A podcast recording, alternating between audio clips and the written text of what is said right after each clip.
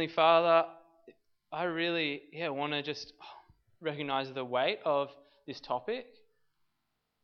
And I want to recognize that you made us sexual beings. You made us with emotion and desire and passion and longing. And I pray you just shepherd us through our, our dating life or our single life or our married life. Um, yeah, lead us in your way. Amen. All right. So I think we can all we can all agree that this is a big part of, of our life. This is not necessarily what you it's not what you talk with your mum about, uh, unless you're unless you're that way inclined. But you know when the when the D&Ms start, when you, you're sleeping over with your mate, the D&Ms often go in this direction. Um, who do you like? Where, where are you at with that? My mates and I used to have a code word. What's the sitch with the tick? Which doesn't make any sense. It was like the situation with the tickets because someone had like um, got two formal tickets. He was going to ask this girl to go to the formal with him, and we'd always ask, "What's the situation with the, the tickets? Did you get the formal ticket?" And that became our word. What's the stitch with the ticks? Um, to mean where, where, are things at? But um, sexuality, romance, relationships, desire, it's, it's all a, a big part of life. If you, if you look at my um, Spotify playlists, a lot of the songs are pop songs, and what are they about? Often they're about this sort of stuff love, often dating. Although marriage is becoming more trendy in pop circles, thanks Justin and Kanye and, and all those guys. But um, you know, I think particularly for young adults, dating and relationships takes up a lot of our headspace maybe a lot of our, our heart space and our, our prayer life. Um, if we're not thinking about the person that we we like, maybe we're trying to, trying to navigate modern life um, with sexual purity, which is it can be really hard. Like the way that advertising is sexualized these days, the um, the sort of porn culture of Instagram, just the billboards all around on trams and buses. Sometimes I'm driving and I'm like, you know, the most sexually pure thing to do right now is to close my eyes and just hope for the best. Because there's just, it's everywhere. You know, whether it's on the internet or HBO or, or where it is. You know, there's, there's other areas that this touches really deeply. Like maybe some of us are, are processing our parents' marriage and what happened there. Maybe some of us are wondering, Am I called to be single? I'm not sure if I want to be. Or maybe thinking about same sex attraction and, and, and where you stand on that as a follower of Jesus. I think we're always asking the question what does the Bible have to say? Does the Bible have to say anything about this? The Bible doesn't, doesn't talk about dating really at all. Dating wasn't around so, what does the Bible have to say about marriage, about sex, about lust, divorce, desire? The Bible has a lot to say about it, actually. Um, and so I've, I've decided we'll look at these two passages in particular because what we want to do um, is develop a godly, um, spirit led vision for, for dating, relationships, and sexuality a godly, spirit led vision. Take, take the words of Jesus, take the words of Scripture, and let the Spirit lead us to form a, a vision, a goal for what is God's ideas about dating, even if He doesn't say, you know, in, in Revelation 20, thus shall date so and so. Or He doesn't say that. But we can, we can work out a lot as we let the Spirit lead us. Um, and so, Paul in Romans 12 Paul says this, and you've got your hand out there. I want you to, to pay attention to the commas, because the commas help us read this well. So, Romans 12, 1 to 2. Therefore, comma, I urge you, brothers and sisters, in view of God's mercy, to offer your bodies as a living sacrifice, holy and pleasing to God. This is your true and proper worship. Do not conform to the pattern of this world, but be transformed by the renewing of your mind. Then you will be able to test and approve what God's will is His good, pleasing, and perfect will. So, what I see here in this, in this scripture is that our bodies and our minds are connected. And if you've just been in, in VCE mode, you might think that it's all, it's all the mind. But as you get really tired and that starts to, to affect you, you quickly realize that the body and the mind are connected. Our whole lives, our bodies, our desires, the way we think, it's all for God. Paul says, offer your bodies, be transformed by the renewing of your mind. So it's, it's this all of life discipleship. It's this all of life worship that we're called to. That's, that's what the message picks up so well. Take your everyday, ordinary life. You're eating, you're going to work, you're walking around, you're walking around life. And he says, do not conform to the pattern of this world. That is, the world has a pattern, the world has a way of life. And it's a pattern that's easy to follow because it's, it's what everyone else is doing. You look sideways, you look, you look on the internet, you look at your mates, you look at what's normal. There's a pattern, there's a, there's a, a way of life in the world, which is the water we swim in. And when it comes to dating, the, that pattern says date whoever you desire. Says objectify other humans for your own gratification. Whatever it is, Paul says, don't conform. Don't fall into line with that way of thinking, with that way of living. But be transformed. But be transformed by the renewing of your mind. He's saying, allow the Spirit to renew, make new your way of thinking, make new what you think about. Like your mental maps, how you perceive um, reality, what you think is good, what you think is true, what you think is beautiful, may that be renewed by the teachings of Jesus, by the teachings of Scripture. That you'd have a new way of seeing the world. You'd have a renewed mind and you'd be transformed by that instead of conformed. And here's the zinger then you will be able to test and approve what God's will is. Like, that's what we want, isn't it? then you'll be able to test and approve. You'll be able to, you'll be able to work out what's God's will, his, his good, pleasing, and perfect will. And you'll be able to live it out. So good. Thanks, Paul. Legend. He's top shelf, that guy. Right, still, still kicking goals 2,000 years later. But Paul wants us to be renewed by the Spirit, and the Spirit is the Spirit of Jesus. And so, an amazing gift we have is the four Gospels and the way Jesus reveals who God is. The way Jesus brings light into darkness and into the world. The way Jesus doesn't just say, here's what you've got to believe, sign, sign that document, say, I, I agree, and then it's all good. He tells stories. He lives out a way.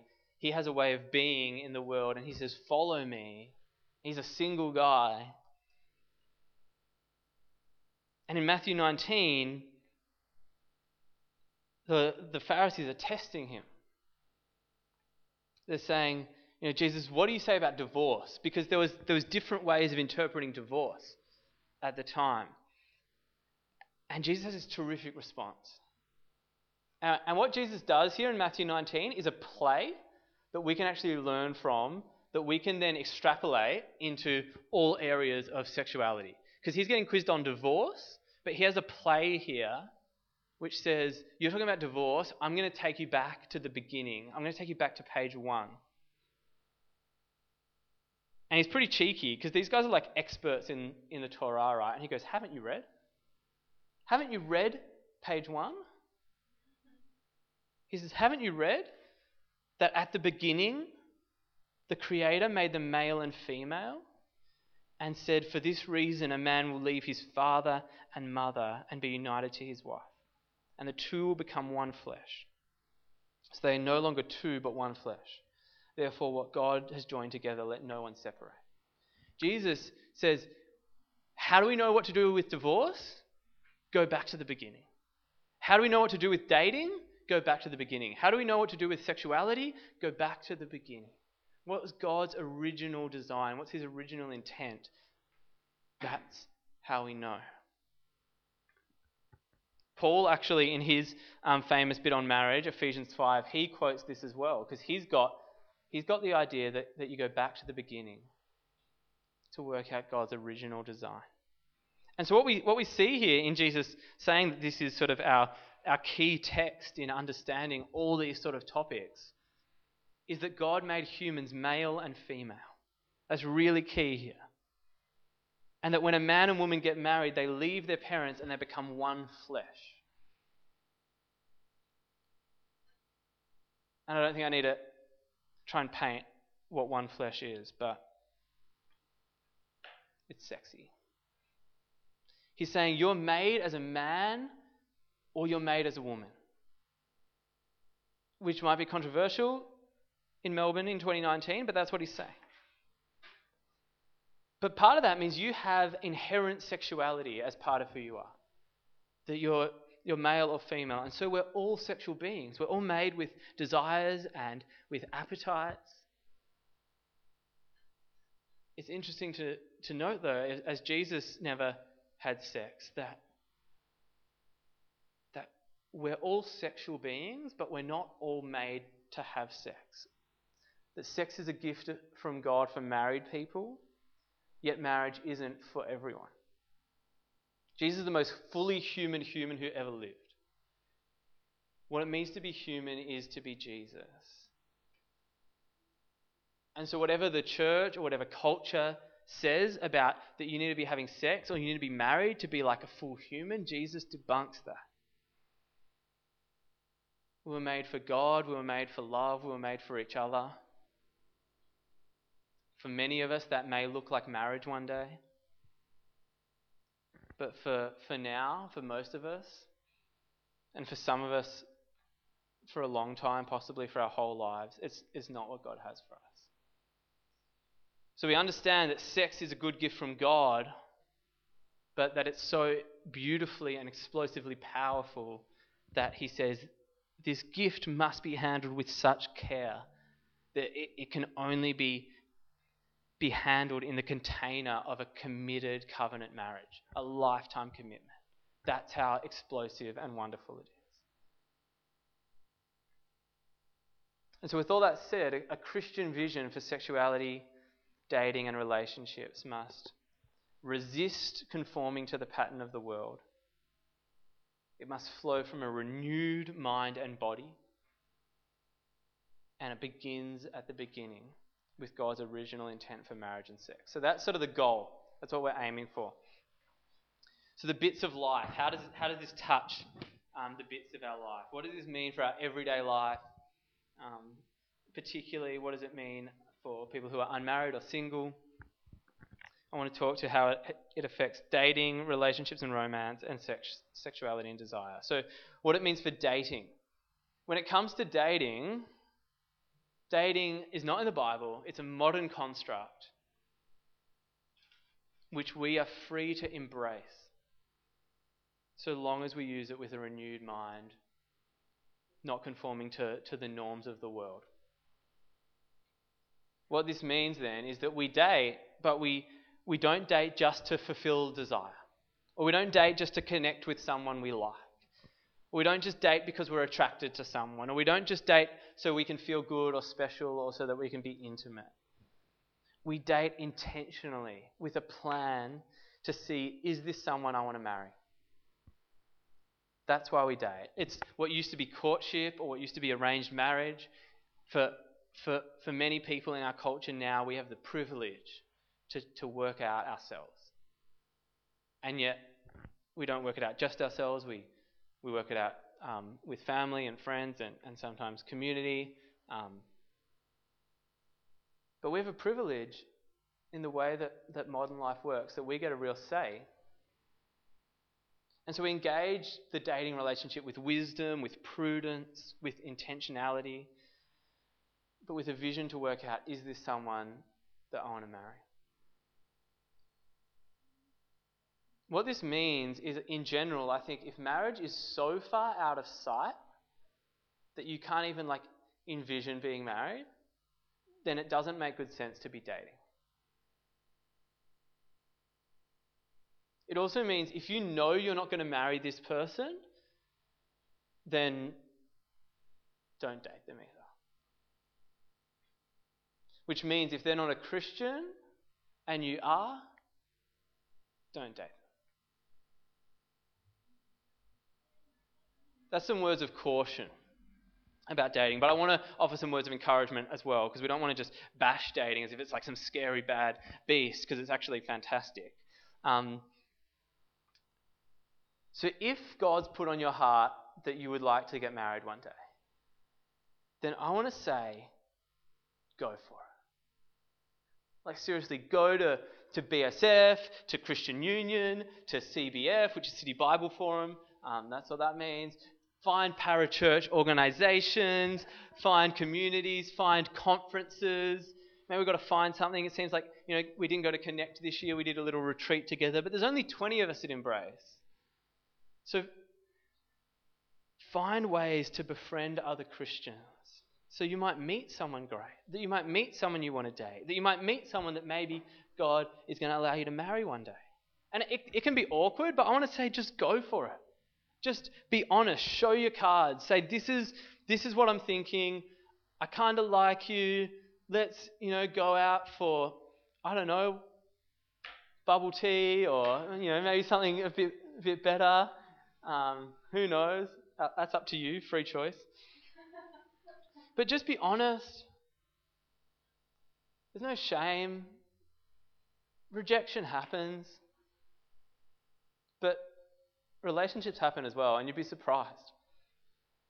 You know, start with friendship and just build something good, build something strong. If it doesn't work out, that's okay. If it gets strong, wow, you can take some further steps. So I think that's what a Christian vision for dating looks like really, really simply. We'll have some time for questions after. What this means for relationships and romance, as far as relationships goes, this means um, don't awaken love too early, which is a line from the Song of Songs. And Jewish kids weren't actually allowed to read the Song of Songs until they were old enough because it's so sensual. But sex is for marriage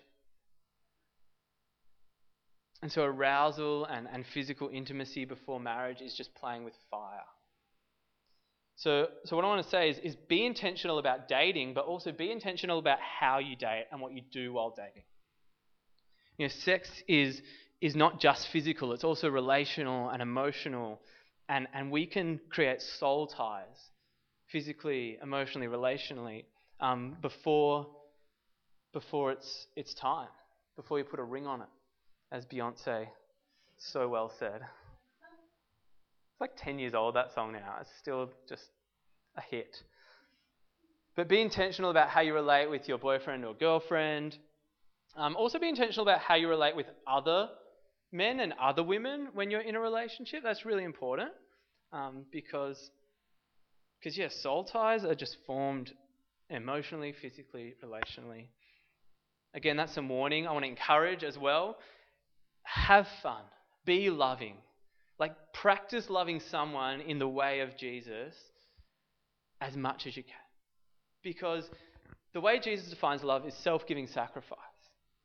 And so you can go nuts loving someone like that while you date. You can, you can just you can love someone like Jesus while you date, and you can just practice loving them and loving them like Jesus. Not loving them like a husband loves a wife, but loving them like Jesus.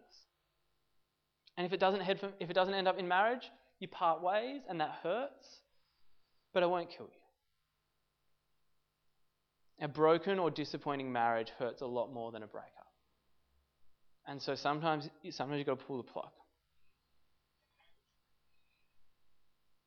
If you're following in our little handout, we're in the bits of life and we're in the third bit there. What this means for sexuality and desire when it comes to sex, our sexuality and our desires, I want you to know that God made you a sexual being. That you have appetites and desires which are part of being human and part of how God made you. But primarily, He made you first of all for Himself. He made you for Himself. And the desires of your flesh can actually be tamed, and, and temptation can be resisted because our ultimate desire for longing, intimacy, connection, and communion is met fully by God and His gifts. God wants us to enjoy His creation. He wants in, us to enjoy life. He wants us to enjoy love, but all in its proper place. That's a line we've been using a lot in the everyday. All in its proper place. So if someone's attractive, that's great. Praise God. If you get if you get the gift of if you receive the gift of marriage and have sex, that's awesome. But don't awaken love before it's time.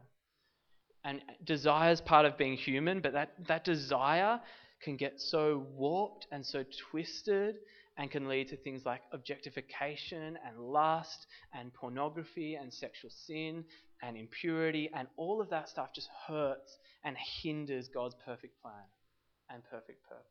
That stuff, you know, is that stuff can be so titillating and, and your desires can, can want that, but it hurts and hinders God's perfect plan and it hurts and hinders people. So steward your sexuality for God's beautiful purposes, which is either, there's two, it's either marriage to one man or one woman or celibacy to God. They're the two directions your sexuality is heading.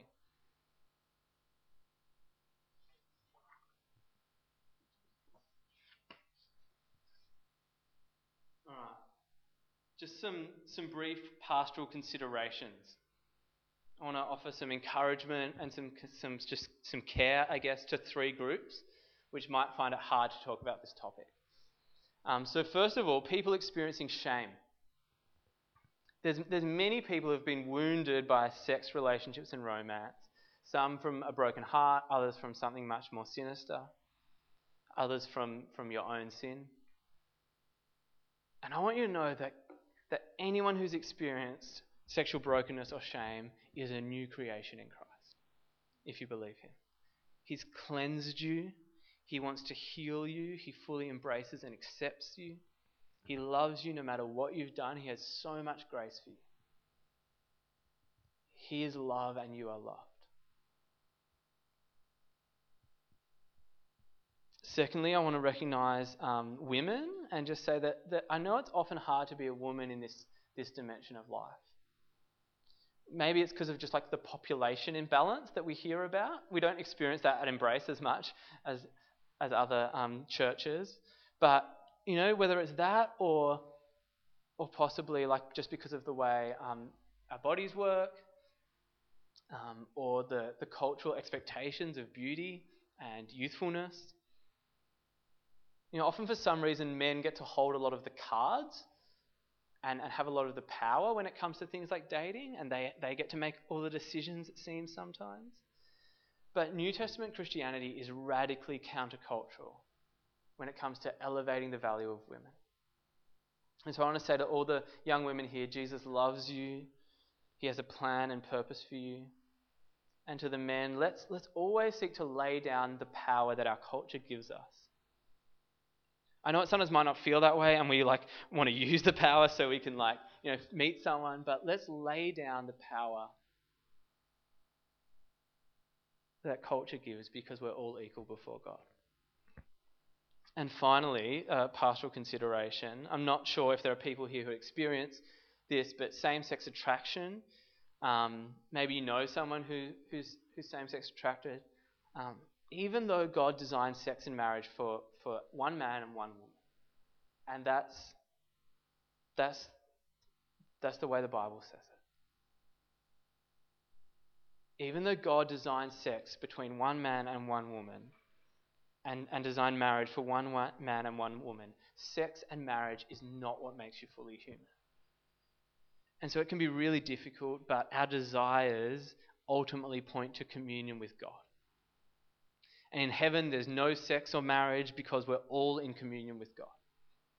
Full communion with the Father, full connection to Him.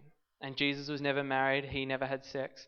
So if you're, um, wrestling with that idea of same sex attraction, or if you're wrestling with just singleness and celibacy, sex is not what makes you human. Marriage is not what makes you human. You're more than your, your orientation, you're more than your desire. God is love, and you are love. So that's some considerations. Just to wrap up, I want to um, briefly consider how do we live this out. Three, three short things. How do we live out this vision? I think first of all, this is at the bottom of the page. We just got to follow Jesus. Be with him, learn from him, and become like him. You know, we're made for him. He's our ultimate goal.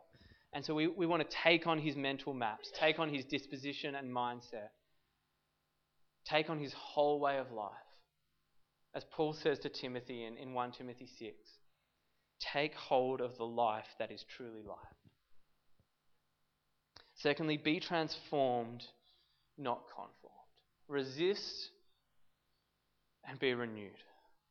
You know, resist the temptation to do what's normal in this world. Resist the temptation to look sideways and go, they're doing it, this seems normal. Resist the desires and temptations of the flesh. Jesus says, cru- Paul says, crucify the desires of the flesh because there's something better. Be renewed by the Spirit so you might know God's good, pleasing, and perfect will. And finally, just, just love. That's the goal of this all. Love God, love people, love others, love lovers. If you're married, love your lover well. If you're not married um, and you're dating, love your partner well. If you're single, love your friends well. Love your future spouse well by how you live. Love the people around you well. Pursue singleness well if you're single. Pursue dating intentionally and well if you're dating. Love God and love others. All right. Why don't we just close our eyes? I might just pray and then we'll have a moment to reflect and ask some questions. I'm just going to sit down.